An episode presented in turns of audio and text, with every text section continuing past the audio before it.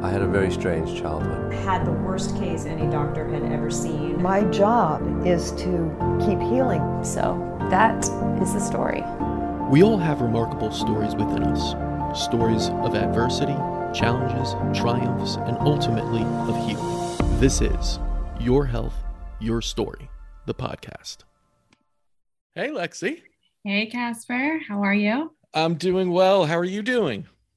Doing good. It's a nice out. It is a beautiful day out. Spring is finally here, right? Finally. I know. And and listen, I, I gotta say, it's nice to finally meet you virtually. I, I mean, I've been following you for like years on Instagram, loving everything you do. You're like one of my favorite accounts. So it's finally nice to connect like this. It is nice to connect. And I'm so glad that we found each other virtually. So yeah, I mean, funny story. I wasn't even on Instagram at the time I found you because we started a, a, product called Nadavim and we were looking for influencers that understood like holistic medicine and nutrition. And your name popped up and it was like on our list to go, like, you know, try and get influencers. And I think we went away from that because we just said, all right, let's try and build it up naturally first. Um, but I've followed you ever since and love everything you do. And you know you're a nutritionist with a no bullshit like filter and everything and you just put it out there how it is. And i appreciate that because i think too many people nowadays just go with the trends try and be just fashionable and oh plant-based is great and vegan is fun and this and that and, and that's not always the truth right? No i totally agree and i think uh, part of that like no filter uh, mentality came when i was actually in nutrition school Mm. Uh, I noticed that the Academy of Nutrition and Dietetics, like the guidelines they were giving for food for someone with diabetes, was like like in a hospital, for example, would be like cereal, cornflakes, toast for breakfast. It was and like pretzels for a snack. And I I was the only person in the class that actually said something to my professor. I'm like, how is this allowed? Like, how is this approved for someone with diabetes? Like, I did not understand. What was their answer? So they really didn't have a good answer for me. They're like, well, what would you recommend? And I said something with protein and healthy fats, like not margarine, it's trans fats. So I just did not like, and that kind of like, it deterred me from wanting to become a dietitian. So I was yeah. like, you know what, I'm just going to be a real, like you said, like no filter type of nutritionist. Yeah, and I mean it's one thing in nutrition school. It's another thing that doctors almost get nothing. They don't even like mm-hmm. understand the process of carbs versus this versus that. It's just follow CDC guidelines. You got a pyramid there and just like eat what you want really and we'll give you a pill and fix it. And that's the problematic thing and that's why I really wanted to talk to you because I do speak with so many patients that are confused. They go to their doctors, even sometimes functional and integrative doctors and still are confused on how to eat not so much because the doctor's kind of guiding them, but because they get so much outside. They get hit with marketing. They get hit with people that say eat carnivore, eat keto, eat, you know, vegan. And mm-hmm. and then they go inside a store. They're not usually used to cooking so much.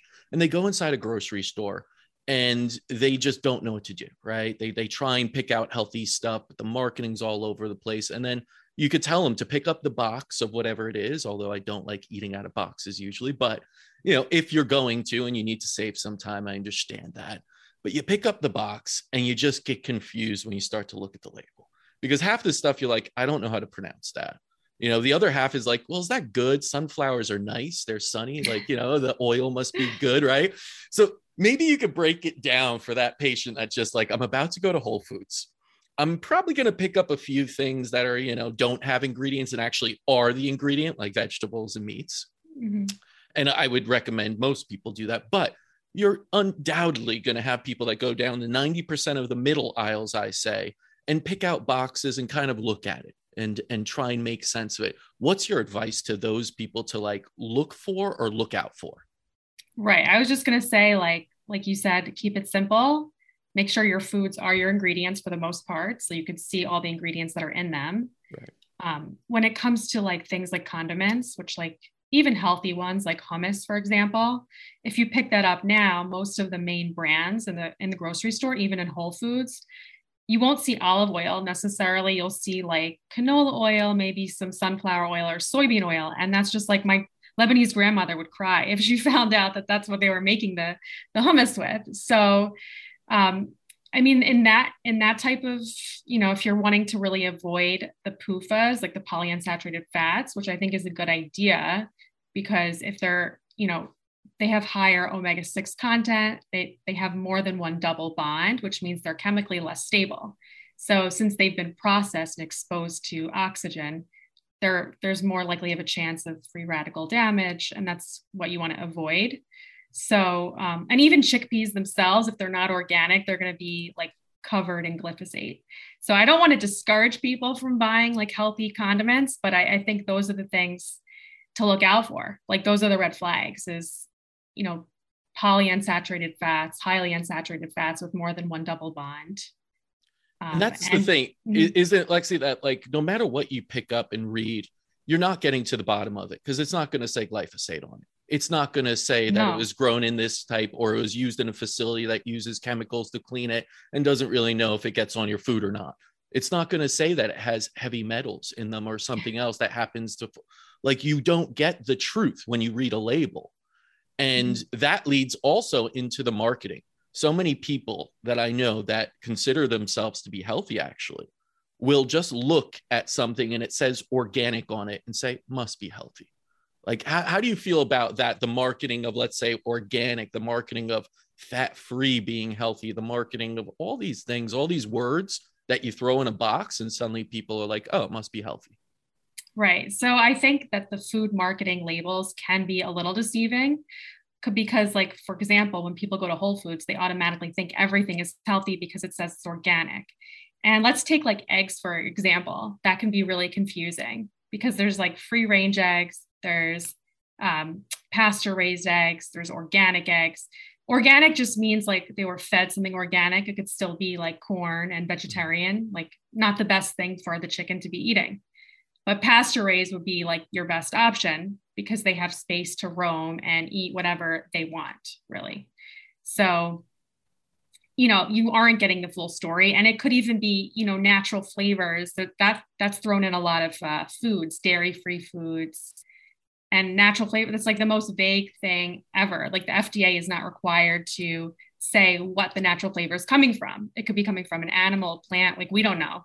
So like you're not getting the full story and i think uh, a lot of times it's like where are you sourcing your food from like do you know your butcher do you know your local farmer uh, you know are you growing some of your foods are you making your own salad dressings at home from like extra virgin olive oil and vinegar and things like that yeah, and you know it's funny you bring up natural uh, flavors, and you know I opened up uh, uh, some questions to Instagram, and people wrote in, and some people are pretty funny with it because one of the questions you just answered, but I just want to throw that out there is why are natural flavors allowed? It can literally be petroleum or beaver urine. I was like, um, I don't know about beaver urine, I haven't heard that one, but it could be. Who knows? Like that's the thing, you get marketed so much that you don't actually know what it means anymore, and mm-hmm. that makes it incredibly difficult and Frodo, what I'm hearing is that if you don't know what you're putting in your body, you probably shouldn't put it in your body.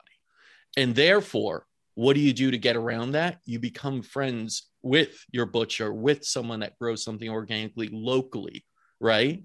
Um, how do you get clients then to get on board? Because that seems to many as unrealistic you know uh, too much time. I i don't know. I live in the city. Where there are butchers around you right? Everyone makes excuses but how do you work with your clients to get past that? Right. Well like usually on the first uh, zoom meeting with my client we'll go through their pantry and refrigerator. The first thing i notice is either like a dairy free creamer that has vegetable oils in it and carrageenan which is a gut irritant so you know it's really about slow changes. Mm-hmm. like we work on things week to week. Maybe we start with like cleaning out the refrigerator the first week uh, buying some healthier options but i like to take it slow because i've noticed that like you know overnight like rome wasn't built in a day so you can't really make all those changes overnight and expect success. So um, but you know most people order their food from like amazon or you know for delivery anyway nowadays. So just switching from that to like, I mean, in the US, you can find farms and they'll deliver to you like every week. So it's it's pretty convenient for most people to do that, to make that switch.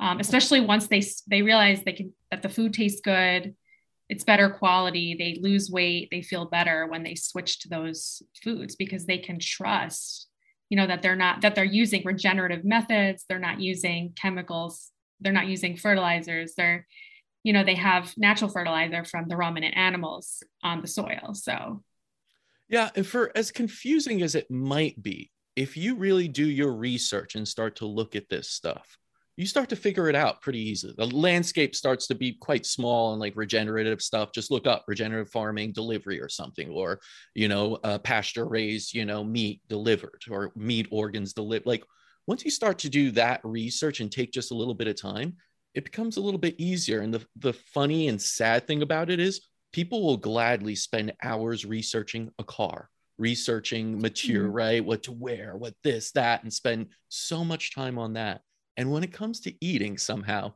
they're just like, let me just go in the store and pick out something that looks easy to make. Do you think it's a lot of this starts with where you prioritize your health? Yeah, I totally agree. More people are prioritizing maybe like certain socially um, hierarchical aspects that make them look like, you know, like they're living a life versus like actually being internally happy and doing what would make them shine from within, which is like sleeping earlier and maybe not on social media as much and maybe cooking more and spending the, the time isn't that the thing? It's like you you could like post cooking stuff and that that's pretty good. Like that usually gets traction. So it's like actually doing the healthy stuff is like kind of trending in the right way but you got to do it first for the health reasons not for like you know the followers and everything. And you know to to go back a little bit to understanding let's say more of the kind of diet trends and everything. Right now there's a lot of people out there that push their way that push you know whether that's keto whether that's veganism whether that's plant-based and they're just like die hard and they got their die hard fans and back them being like yeah we are brave hearting this like screw everyone else. Like where do you stand on you know the the the trend let's say keto the carnivore and everything? Do you find that you lean towards one or do you find like a holistic approach to each person is best? Yeah i mean i think that um, personally i'm more towards like pro metabolic ancestral eating. So that's more about the quality of the food and the preparation of the food.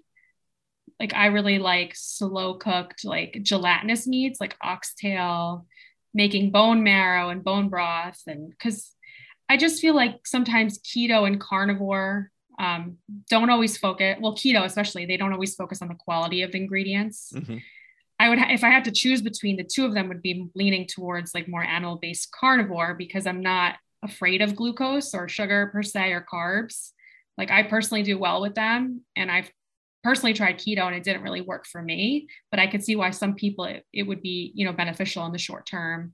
Yeah. Um, but I, I'm more like into the ancestral way of eating, like prepare your foods the right way, like eating sourdough bread, for example, would be the best way for to consume bread.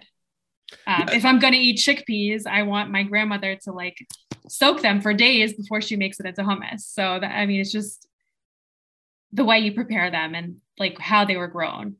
I feel like pe- don't you feel like people need to study their own ancestral lines? Because again, like what you're saying is absolutely correct. You come from that more Mediterranean, you have a Lebanese background, everything, and, and following that and following in the footsteps of your ancestors in a sense makes more sense, even genetically wise. You've been, mm-hmm. you know, over time, your your body sort of mutates to the environment you're given. And so that's why someone that's in a Mediterranean environment could do better on a Mediterranean, you know, diet than mm-hmm. someone who's you know grown up in, in an eskimo place where it's lots of fat and meat because that's all they had there were no kind of vegetables and olives there so Absolutely. i feel i feel like you, you got to track that back a little bit and and go that way uh, when you work with people like do, do you ever bring that idea up of like you know how did your parents cook and your grandparents cook and their great grandparents cook? Do you, do you get like into that? I do because I believe that like like you said epigenetic factors how your you know what foods your grandparents were raised on um, maybe for the younger people their great grandparents but yeah basically I think that it's really important to know your family heritage what they ate and what they thrived on uh, obviously that that's going to change from person to person and from time period to time period. Like i'm not married to one way of eating. I'm going to adjust it as i need to throughout my different life cycles. And i adjust it every month. Like i have foods that i eat certain times of the month and foods that i'll you know i'll only save for certain times of the month just because you know for women i think that's also pretty important. For sure Speaking of women, what do you feel about fasting, intermittent fasting, especially for women? Because I know sometimes that could be the hormonal imbalances of mm-hmm. fasting, mm-hmm. and it's not the same for guys as for women. Absolutely, yeah. I I do think that um, it, it may work better for men with like some metabolic inflexibility, but it could, you know, not be the best thing for women. I think I believe in intuitive fasting. Like if you're not hungry, you don't need to eat uh, and you know, some people will disagree. Some people say that if you're not hungry in the morning, that means your metabolism is broken. I don't know. I think that could change, like depending on the season, depending on like the weather, the climate, your geographic location. There's so many factors um, that could play a role with that. But I, I kind of do lean towards like circadian syncing. Mm. So like if you're eating when it's light out, it's I think it's better than when you're eating at night. Uh, but I also don't think you should starve yourself if you're if you're hungry at night and you're in your luteal phase like a week before your period. So it's a tricky thing, right? Because you're asking people to, you know, follow their intuition, and so many have gotten away from their intuition. Meaning, you know, their their circadian rhythms are off. Their their you know their lights are full on at like 11 p.m. and they're like, oh, I am hungry. Well, that's because you're still triggering things that make it seem like it's daytime. Your body doesn't even know that and then you're going to be trying to get to sleep and digesting at the same time which is bad for your body. And then you go into this i'll wake up you know sluggish and just drink caffeine and and keep going and acidic things in my stomach and it disrupts it that way. So don't you feel that in order to eat well it really starts with following nature and understanding your circadian rhythms and getting those back in line yeah, I think like the sleep wake cycle and like when your body is releasing cortisol in the morning and melatonin at night, that's very ideal for your overall health. Um, absolutely. I, yeah. I think that, you know, the more time you spend outside, especially in the morning and even in the evening, the better you're going to sleep and wake up. You know, one of the things that uh, a lot of patient, a lot of people in general talk about or, or, you know, and look at and, rightfully so sometimes demonize i'll say is sugar right? Refined sugar in general that's that's a big one and we we intake so much but i don't want to harbor on that because i feel like we know that's bad and we'll just throw that out there like don't don't eat lots of sugar like sodas all that crap like stop cut it out not good for you not good for gut microbiome for everything it's bad but then you get into sugar substitutes and you start to say okay what are we looking at here? Because people sometimes think okay, I'll go to sugar free things.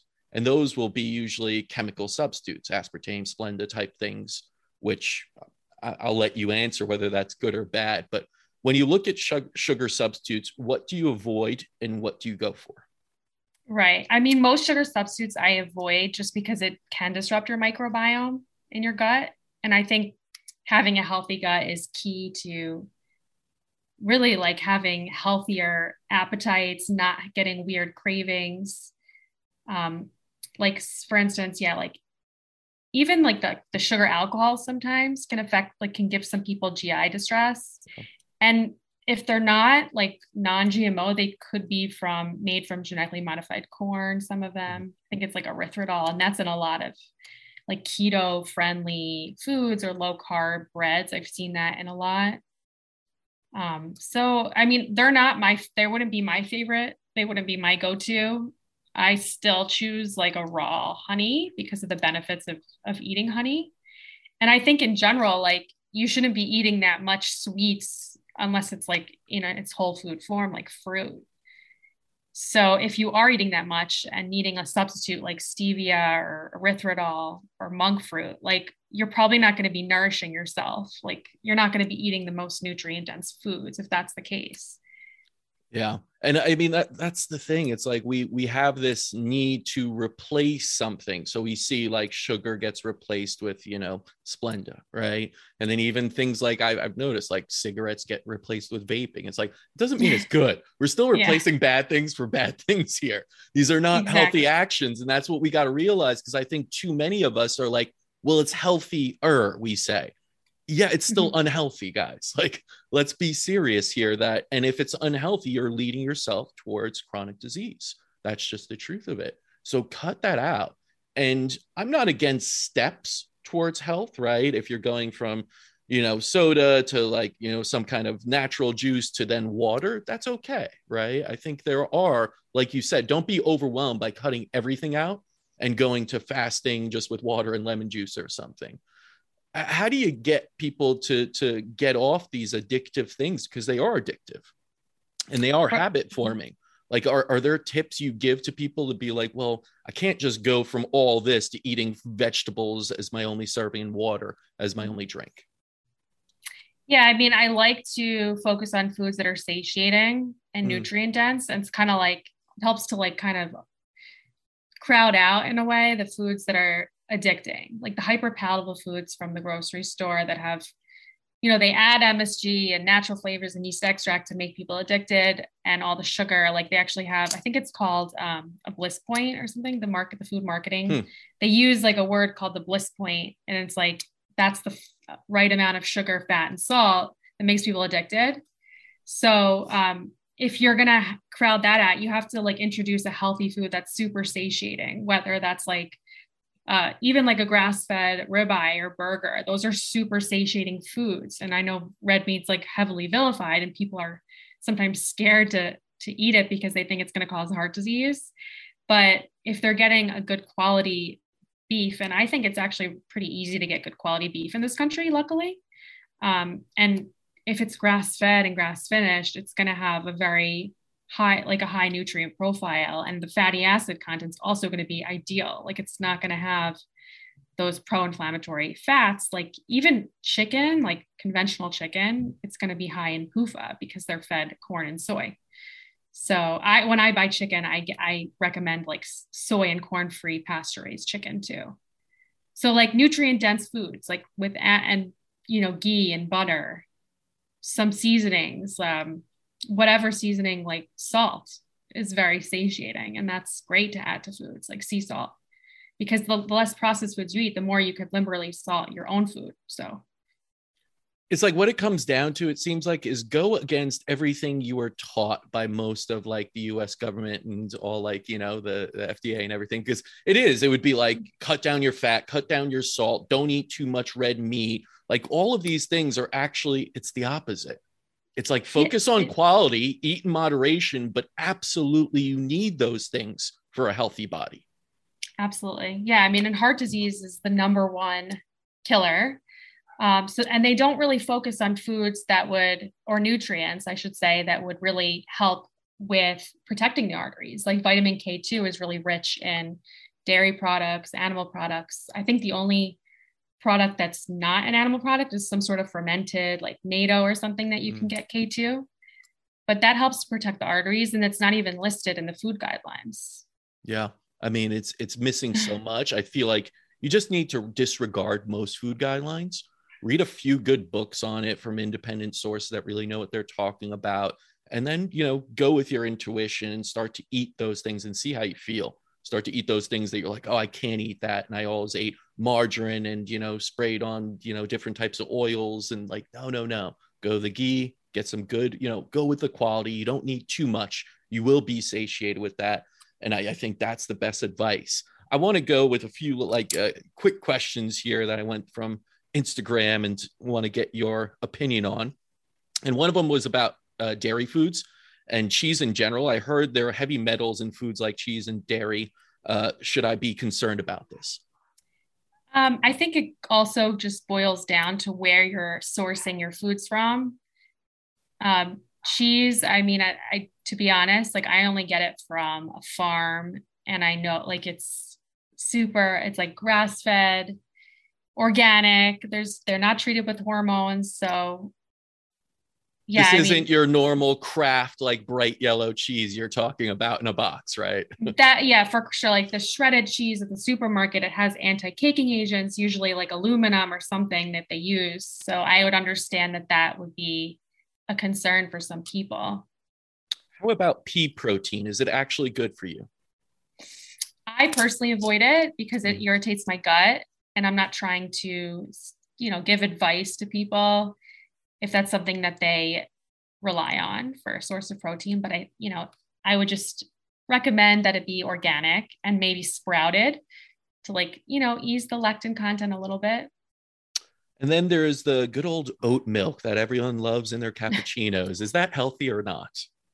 Most of the oat milk brands I've seen have like canola oil or some yeah. other vegetable oil in it. And like I've seen carrageenan as well. It's like a gut irritant. I think like for the dairy free milks, like most of them have additives, whether it's added sugar, unnecessary oils, like regular milk is just milk. It doesn't have any additives. And then they fortify it with all these nutrients that are naturally occurring in milk. So um, I say like coconut milk is generally like the better way to go from a can because it's literally just that that's it, just coconut milk. Yeah. If they're if they're trying to be dairy free. Gotcha. And your thoughts on kale, which has been vilified by many people recently, including Dave Asprey and others.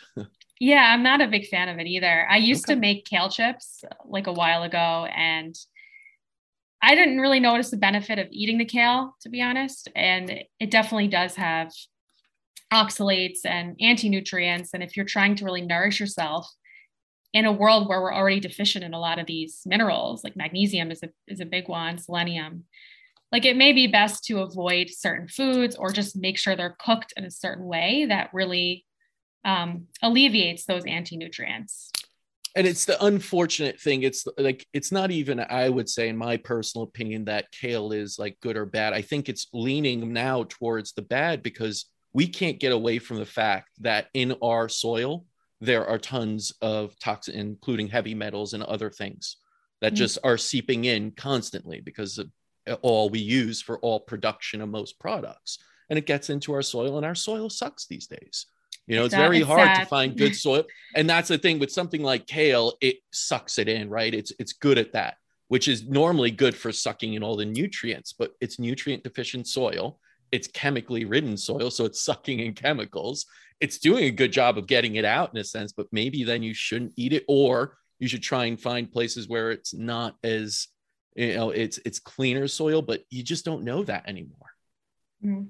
yeah no it's um there's i'm not sure that you can really wash away the pesticides in certain foods. Like i'm not so positive that you can. That's why they have like the dirty dozen list and then the, the clean 15 and um, kale is one of the dirtiest there is.